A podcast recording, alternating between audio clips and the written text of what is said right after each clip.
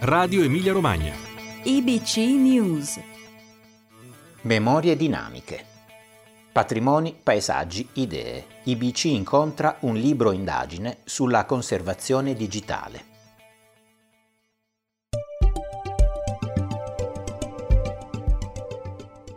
Ogni giorno usiamo siti web di cui pensiamo di non poter fare a meno e forniamo dati fondamentali per la nostra vita a piattaforme digitali che li immagazzinano.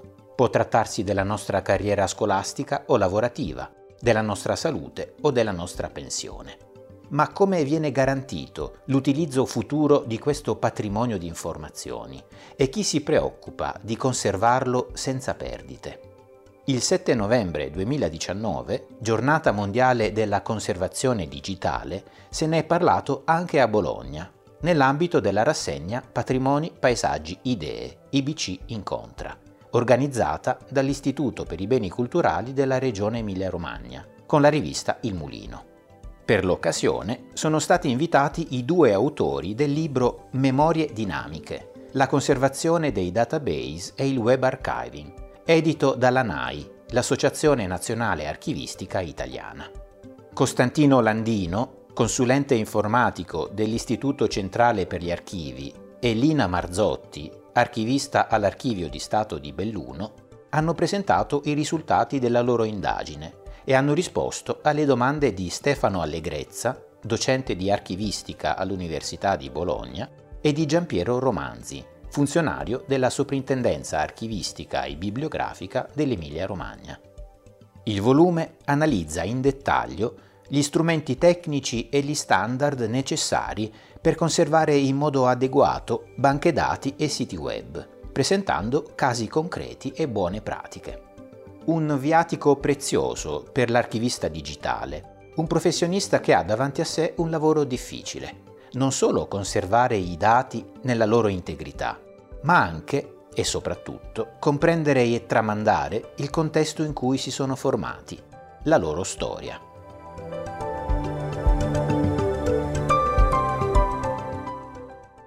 Costantino Landino e Lina Marzotti. In cosa consiste la conservazione di un sito web? Quali vantaggi e quali problemi pone? La conservazione di un sito web è un eh, processo che eh, prevede il recupero eh, di un sito web che noi troviamo sulla rete e il salvataggio di tutte quante quelle componenti del sito stesso, quindi dalla pagina web alle immagini, ai video, all'audio che, so, che sono presenti all'interno di tutte quante le pagine del sito web. Questo processo viene eseguito attraverso dei software specifici che hanno eh, il compito appunto di recuperare questa informazione, di mantenere tutti quanti i legami, le relazioni che esistono fra le varie componenti che vediamo eh, di, di un sito web e di salvarle in un formato di file specifico che permette la conservazione e la eh, visione successiva di questo eh, sito web.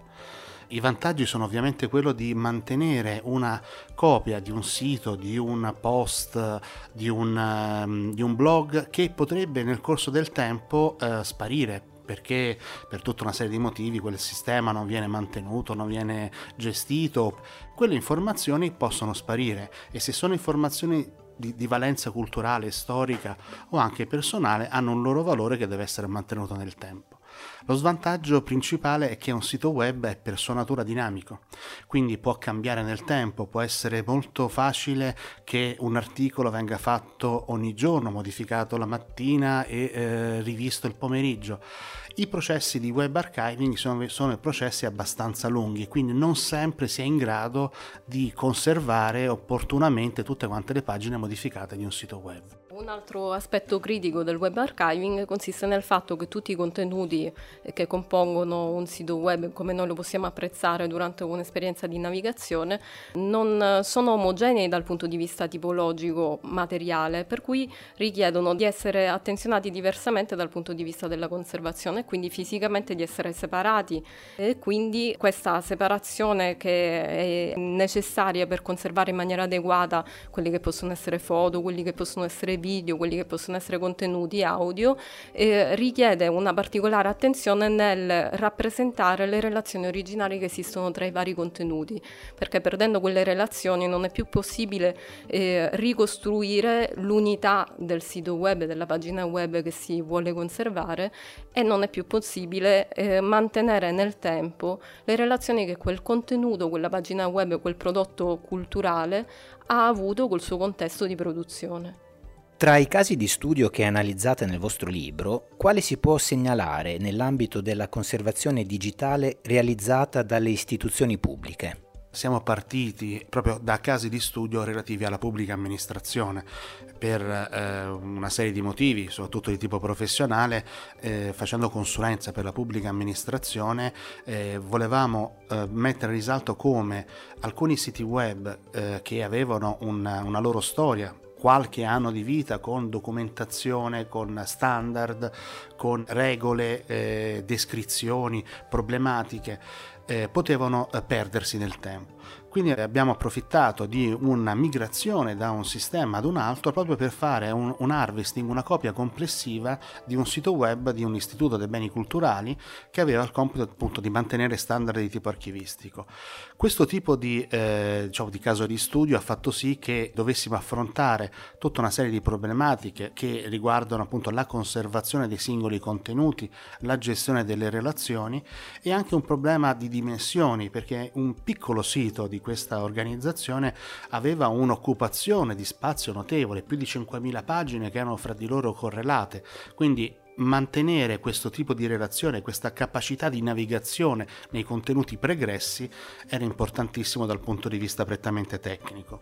Ovviamente eh, la scala è tale eh, per quanto riguarda i contenuti che vengono gestiti che a livello nazionale sono soltanto le grandi organizzazioni che sono in grado di fare operazioni di web archiving eh, completo. Il caso di studio di cui facciamo riferimento è l'Istituto Centrale per gli Archivi, che è un istituto del Ministero dei Beni Culturali che si occupa di standard e di documentazione archivistica. Questo è un progetto pubblico, tra l'altro sul sito attuale c'è tutta la descrizione di questo progetto, sia dal punto di vista tecnico, sia la possibilità di accedere al precedente sito che, ormai è stato conservato più di tre anni fa. È il caso di precisare che eh, lo stesso Istituto Centrale per gli Archivi è l'ente che ha messo a disposizione alcuni altri casi di studio su cui abbiamo potuto condurre delle sperimentazioni eh, analizzate nell'altra parte del libro, quella sui database.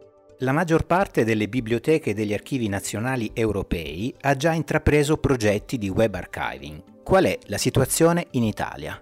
L'Italia ha una situazione molto particolare perché è, è l'unico dei grandi paesi europei a non avere una politica di web archiving a livello nazionale esiste eh, un'unica, un unico esempio di, eh, di, web archiving che viene effettuato dalla Biblioteca Nazionale Centrale di Firenze, è un progetto che si chiama Magazzini Digitali, che però è un progetto orientato alla conservazione di alcuni specifici oggetti all'interno della rete eh, con, una, eh, diciamo, con, tutta una serie di problematiche di conservazione eh, specifiche. Eh, non è però un progetto che, come in altri paesi, fa una un web archiving indistinto di tutti quanti i contenuti che ci sono sulla rete. Solo per fare un esempio, eh, la Biblioteca Nazionale di Francia conserva, eh, fa un harvesting e conserva tutti quanti i siti che rispondono al dominio.fr e, que- e, tutti quanti i siti di lingua francese. La consultazione di questi oggetti, di questi siti web storici, può avvenire soltanto all'interno della Biblioteca Nazionale a Parigi, ma lo fanno mentre per esempio la Biblioteca Nazionale eh, inglese de- della Gran Bretagna conserva collezioni di siti. Banalmente, per esempio, ha conservato tutti quanti i siti web che si sono occupati delle Olimpiadi che ci sono state nel 2012 e permette la consultazione di questi siti web storici all'interno del proprio sito tantissimi altri paesi, eh, anche dell'est, eh, dell'est, Europa, hanno propri progetti già attivi e, e funzionanti. A noi manca un progetto complessivo in ambito nazionale. Di contro vari enti pubblici eh, hanno provveduto a conservare i, pri- i, propri siti web storici con soluzioni fantasiose come la proposta di siti archeologici che è possibile visitare navigando tra le pagine web. Questa è una delle istituzioni diciamo, più rilevanti eh, del nostro paese, questa che ha escogitato la soluzione del sito archeologico. La nominiamo alla Presidenza del Consiglio dei Ministri. Altri, altri, enti pubblici, ma anche istituzioni private, utilizzano gli spazi archivio dei siti web per eh, conservare i propri contenuti storici o storicizzati, ma una iniziativa organica o comunque delle linee guida che consentano di produrre dei contenuti per la conservazione a medio termine dei siti web storicizzati non, non sono state emanate, rilasciate.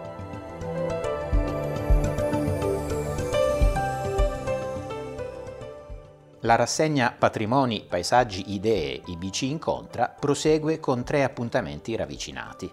I primi due nella biblioteca dell'IBC a Bologna, il terzo nella biblioteca comunale Antonio Baldini a Sant'Arcangelo. Il 14 novembre, con lo storico dell'architettura Carlo Olmo, si presenta il libro Città e Democrazia. Il 15 novembre, i giuristi Marco Cammelli e Lorenzo Casini discutono su il patrimonio culturale tra pubblico e privato, una questione ancora aperta. Il 16 novembre, infine, i poeti Emilio Rentocchini, Nevio Spadoni e Annalisa Teodorani danno vita a una tavola rotonda su La voce del dialetto. Vi aspettiamo